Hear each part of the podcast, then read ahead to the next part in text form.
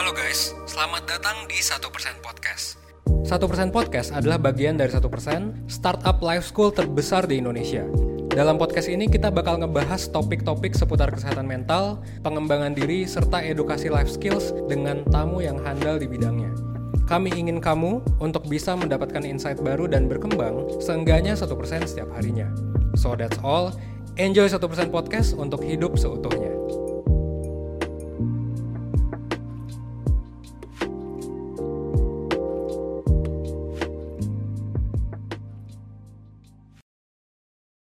Oke, halo semuanya. Selamat datang di channel 1% Podcast di mana kita bakal membahas ilmu-ilmu penting kehidupan yang belum pernah diajarin di sekolah. Dan sekarang kita lagi ada di segmen kelas kehidupan ya, di mana kita bakal membahas keilmuan tertentu ataupun hasil riset ataupun jurnal gitu ya, yang berkaitan dengan self improvement yang bisa langsung lo praktekin di kehidupan sehari-hari. Tapi kalau mungkin lo lihat di sini ya, kita ada sponsor baru yang biasanya life skills, sekarang sponsornya adalah live consultation gitu. Yang mana juga sister company kita di satu persen ya, di bagian dari SP kolektif.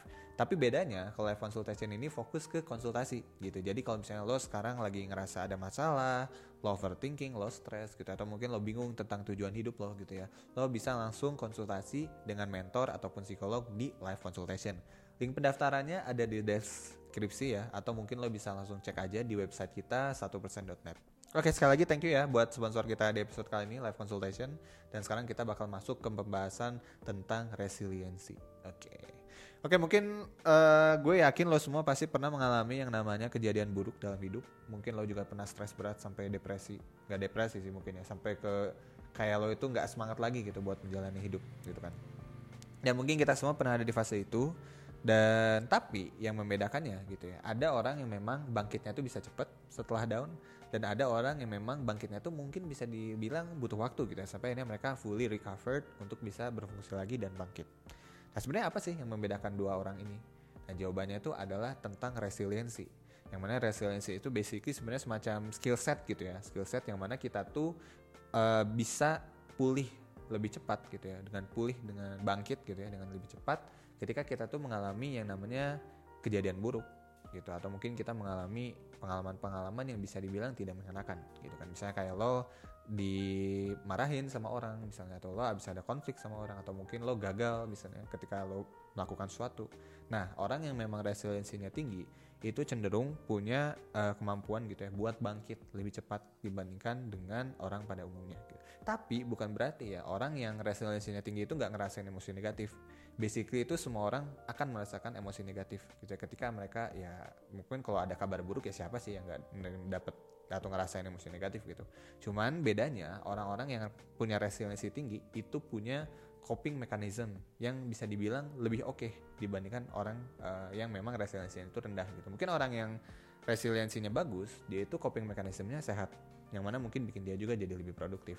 Tapi kalau orang yang resiliensinya mungkin gak terlalu bagus gitu ya bisa dibilang mungkin coping mekanismenya destruktif juga gitu. Misalnya coping mekanismenya kalau stres itu nonton uh, pornografi. Kalau stres itu misalnya uh, masturbasi gitu ya. Nah itu mungkin ya destruktif kan kalau misalnya dilakukan terus terus menerus jadi ya akhirnya bakal merusak ke diri sendiri jadi ini juga sebenarnya masalah tentang skill set sih. Jadi resiliensi itu memang ada kalau di tes kepribadian Big Five ya. Big Five ya yang mana udah sempat gue bahas di episode sebelumnya. Mungkin orang yang neuroticismnya rendah tapi openness to experience-nya tinggi mungkin dia akan strong gitu ya untuk bisa resilient ketika menghadapi berbagai macam cobaan hidup gitu. Tapi bukan berarti skill resiliensi ini tuh nggak bisa dipelajari gitu. Jadi kita di sini bakal belajar gimana caranya buat meningkatkan resiliensi kita dan apa yang bisa kita lakuin gitu ya supaya kita tuh tahan banting gitu seperti yang ada di belakang sana ya sangat tahan banting sekali oke okay, tapi sebelum itu kita harus tahu dulu sebenarnya tuh resiliensi itu tipenya ada apa aja sih? Karena secara umum ada empat tipe resiliensi. Jadi resiliensi itu nggak cuma tentang mindset ya. Makanya buat lo yang bilang semuanya tentang mindset, please itu tidak tentang mindset, tapi ada beberapa aspek lain. Pertama itu physical resilience gitu. Jadi buat lo yang ibaratnya tuh tahan banting gitu ya ketika beraktivitas fisik atau mungkin kalau misalnya lo naik gunung tuh lo nggak gampang capek, mungkin lo memang resilient di aspek fisik itu. Yang mana aspek fisik ini bisa dilatih dengan lo workout, lo pola hidupnya sehat gitu ya lo nge-gym angkat beban dan sebagainya uh, dan itu bisa melatih resiliensi lo dalam aspek fisik gitu itu aspek yang pertama itu tipe yang pertama Tipe kedua itu adalah mental resilience.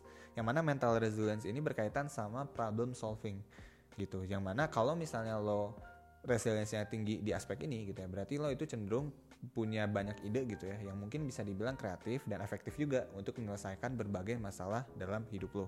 Yang mana kalau misalnya lo pengen latihan gitu ya, pengen jago untuk mental resilient ini, lo harus melatih yang namanya critical thinking lo, lo juga harus melatih yang namanya itu growth mindset lo. Itu meskipun tadi semuanya tidak tentang mindset ya, tapi growth mindset di sini penting banget. Dan lo juga mungkin perlu belajar juga tentang yang namanya design thinking gitu. Yang mana mungkin nanti akan ada webinarnya ya tentang design thinking di life skills. Jadi lo bisa daftar aja kalau misalnya lo pengen belajar tentang design thinking. Oke, itu tipe yang kedua, uh, mental resilience. Yang ketiga itu adalah uh, emotional resilience. Nah, kalau misalnya uh, mental itu lebih ke problem solvingnya, ya kalau misalnya emosional itu lebih ke gimana lo nge-manage emosi negatifnya. Gitu, karena kan setiap masalah itu mungkin akan secara tidak langsung ya, akan menghasilkan gitu ya emosi negatif dalam diri kita. Karena ya siapa juga sih yang mau ada konflik ibaratnya kan gitu. Ke mana konflik itu pasti basically ya akan menciptakan emosi negatif. Kebanyakannya seperti itu. Nah jadi kalau orang yang emotional resilience-nya tinggi itu cenderung ketika ada emosi negatif dia itu bisa menghandle emosinya dengan lebih baik Gimana cara buat ngelatihnya? Basically ya lu tonton aja konten-kontennya satu persen gitu ya. Di sana banyak banget kita bahas tentang stress coping, kita bahas tentang self compassion, kita bahas soal mindfulness dan lain sebagainya gitu ya. Dan itu trik-trik yang bisa lo pelajari gitu ya dan bakal lo bisa latih terus-menerus secara berkala supaya lo punya emotional resilience yang oke. Okay. Itu tipe yang ketiga. Tipe yang keempat itu adalah social resilience gitu. Jadi resilience itu nggak cuma tentang diri kita sendiri, tapi tentang how we can treat the society gitu. Gimana kita nge-treat orang di sekitar kita gitu. Yang mana orang yang social resilience yang itu tinggi, itu tuh dia cenderung bisa ngangkat orang gitu ya, atau memotivasi orang ketika orang lain itu lagi down gitu. Mungkin lo punya teman kali ya yang sering banget jadi tempat curhat gitu kan. Yang mana dia tuh kalau misalnya lo lagi down terus lo itu ngobrol sama orang itu orang itu tuh bisa bikin lo semangat lagi atau mungkin bikin lo ngerasa lebih tenang nah kemungkinan besar orang itu punya social resilience yang tinggi. Karena dia tahu gitu gimana caranya buat menghadapi orang yang basically lagi down gitu. Dan dia ngebantu buat menyelesaikan masalah yang mungkin lagi lo alami pada saat itu. Nah yang jadi pertanyaan adalah apakah kita harus selalu bangkit ketika kita lagi ada masalah? Atau kalau misalnya kita lagi down ya udah kita let it go aja gitu. Kita memang lagi down gitu. Apakah harus selalu kita berusaha bangkit atau gimana gitu. Nah di sini gue bakal bilang kalau setiap masalah gitu ya atau mungkin ketika lo lagi down mengalami setback gitu ya dalam hidup lo lo nggak harus selalu untuk bangkit. Bahkan ada beberapa kondisi di mana memang sebaiknya lo itu menyerah. Yang mana di sini gue bakal sharing tentang seni buat menyerah. Gimana caranya lo bisa nyari tahu di mana lo itu memang harus resilience dalam konteks lo harus bangkit gitu ya untuk terus berjuang dan di mana lo memang sebaiknya untuk melepas si masalah itu gitu karena itu memang sudah tidak beneficial untuk diri lo. Dan ini gue terinspirasi dari salah satu buku yang ditulis oleh Seth Godin ya yang mana buku itu berjudul The Deep gitu. Deep basically judulnya itu bahkan di subjudulnya ya tentang ngajarin tentang gimana caranya menyerah gitu. Gimana cara kita melepas sesuatu. Karena karena menurut si penulisnya ini yang jadi masalah itu justru bukan tentang gimana cara kita berusaha lagi, tapi tentang gimana kita tahu kalau apa yang kita lakukan itu sebaiknya memang untuk dilepaskan aja karena sudah merugikan atau mungkin sudah kurang beneficial buat kita. Gitu. Nah si Seth Godin ini tuh dia memperkenalkan tiga tiga apa ya tiga konsep yang bisa ngebantu kita buat menganalisis apakah hal yang kita lakukan itu memang sebaiknya kita lanjutkan untuk dilakukan atau sebaiknya untuk ditinggalkan gitu ya. Yang pertama itu konsepnya adalah the cliff. Nah, the cliff ini adalah sesuatu yang bisa dibilang pas awal-awal kita ngelakuin. Jadi kalau secara kurva, mungkin nanti editor bisa liatin uh, kurva the cliffnya. Jadi the cliff itu uh, sebenarnya basically ketika kita awal ngelakuin itu uh, aman gitu ya. Kayak happy seneng gampang gitu yang ngelakuinnya. Tapi in the long term in the long run itu tuh bakal bikin kita jatuh. Kayak kita tuh jatuh dari jurang. Yang mana itu tuh bener-bener bakal merugikan kita dalam jangka panjang. Contohnya apa? Lo keseringan mabuk lo keseringan uh, masturbasi, lo keseringan nonton pornografi atau habit-habit lainnya yang bisa dibilang merugikan dan destruktif ke diri lo sendiri. Nah itu kan bisa dibilang kita ngelakuinnya mungkin pada saat itu ada dopamin, akhirnya kita happy dan ngelakuinnya pun gampang kan kayak gitu. Tapi kalau terus dilakuin, ya itu bakal ngerusak diri kita kan. Gitu. Jadi memang ketika lo merasa gitu ya apa yang lo lakuin itu gampang dan mungkin lo tahu kalau ini udah akan merugikan lo dalam jangka panjang, memang itu sebaiknya lo menyerah lo jangan maksain buat masturbasi terus gitu ibaratnya. Itu jangan gitu. Meskipun lo mau jangan gitu. Usahain buat tidak masturbasi kayak gitu. Itu soal the cliff. Yang kedua itu adalah namanya ini semoga gue gak salah sebut ya tapi namanya itu adalah cool de sac nah cool de sac itu adalah kondisi ketika perjalanan hidup lo terasa stagnan.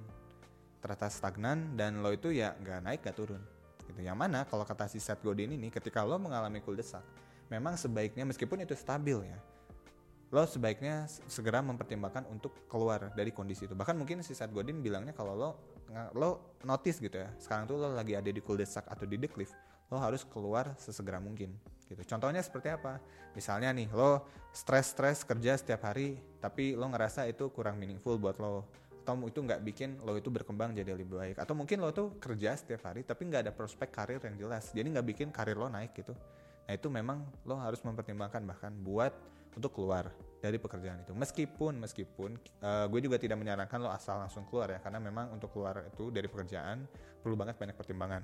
Bahkan mungkin lo harus punya dana darurat juga kan. Tapi at least lo harus harus aware dulu ya kalau misalnya memang pekerjaan lo itu udah ibaratnya bikin lo stuck dan lo itu gak grow atau mungkin lo juga nggak happy dan nggak fulfilling pekerjaannya, memang lo bisa consider untuk resign. Dan ini nggak cuma di pekerjaan aja ya, dalam aspek hidup apa pun, dalam hobi pun juga sama gitu ya. Kalau misalnya lo ngerasa hobi ini sudah tidak meaningful lagi buat lo ya, udah nggak usah dilakuin lagi, lepasin aja ibaratnya kayak gitu.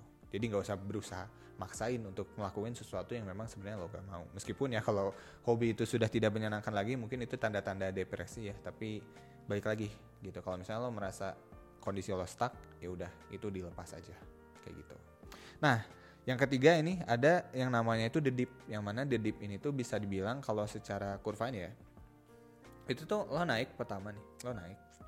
Karena ketika lo ngejalanin awal-awal mungkin lo happy gitu ya. Tapi lama kelamaan lo bakal turun. Nah si turun ini sebenarnya bisa dibilang akan menjadi pain gitu ya atau suffer yang terbesar yang akan pernah lo alami. Karena memang ke bawah banget tapi lama kelamaan gitu sering berjalan waktu dia bakal naik naik naik dan naik gitu. Gitu. Nah ini sebenarnya yang di encourage sama si Seth Godin itu ya untuk kita cari tahu apakah yang kita lakukan itu deep atau bukan kayak gitu. Karena gini dalam dalam contoh misalnya gue uh, nyontohin dalam hidup bisa dalam hidup tuh kan kita mungkin ada perjuangan yang ibaratnya tuh kayak wah ini susah banget dah perjuangannya. Wah ini kayaknya bikin stres banget ya perjuangannya. Nah, yang harus lo identifikasi ketika lo lagi ada di kondisi itu adalah lo harus tahu yang lagi lo perjuangin sekarang apakah worth it atau enggak buat lo perjuangin. Apakah itu bisa ngasih benefit lebih buat diri lo? Apakah itu bisa bikin hidup lo lebih bermakna atau enggak gitu? Apakah si perjuangan ini tuh ibaratnya tuh se sepadan gitu dengan apa yang akan lo dapatkan di akhir? Nah, kalau misalnya lo ngerasa perjuangan lo sekarang gitu ya dalam hal apa pun di hidup lo sekarang itu mungkin akan ngasih impact yang sepadan dengan penderitaannya gitu. Bahkan mungkin lebih. Ya memang kalau kata si Seth Godin kalau misalnya kondisi seperti itu lo jangan menyerah ketika kondisinya lagi di bawah banget. Tapi lo keep going aja. Lakuin terus lakuin terus which di sini resiliensinya main main ya di situ. Dan ya udah ketika lo lakuin itu secara terus menerus lo gak menyerah lama kelamaan lo bakal naik tapi memang tapi memang itu perjalanannya bukan berarti mudah ya. Memang kalau secara konsep sih kelihatannya kayaknya gampang. Tapi ya namanya melewati rasa sakit gitu ya itu pasti susah banget sih. Dan gue yakin prosesnya pun akan berbeda-beda buat tiap orang. Ada yang susah banget ada yang lebih susah lagi gitu ya. Jadi ya just keep on going gitu. Kalau misalnya lo ngerasa apa yang lo lakukan ini bisa worth it dalam jangka panjang Nah gitu ya. Oke, jadi itu adalah tiga konsep tadi ya, di mana lo bisa mempertimbangkan uh, apakah lo itu akan menyerah atau tidak dalam hidup, apakah lo akan tetap berjuang atau tidak dalam hidup. Karena memang resiliensi itu penting gitu ya, karena resiliensi itu bisa bikin kita bounce back gitu ya, lebih cepat dari ketika kita dalam di kondisi yang nggak baik. Tapi doesn't mean kita itu harus comeback di semua aspek dalam kehidupan kita. Karena memang ada beberapa hal yang harus di giving up gitu justru. Harus kita lepasin demi output kehidupan kita ya outcome kehidupan kita yang lebih baik.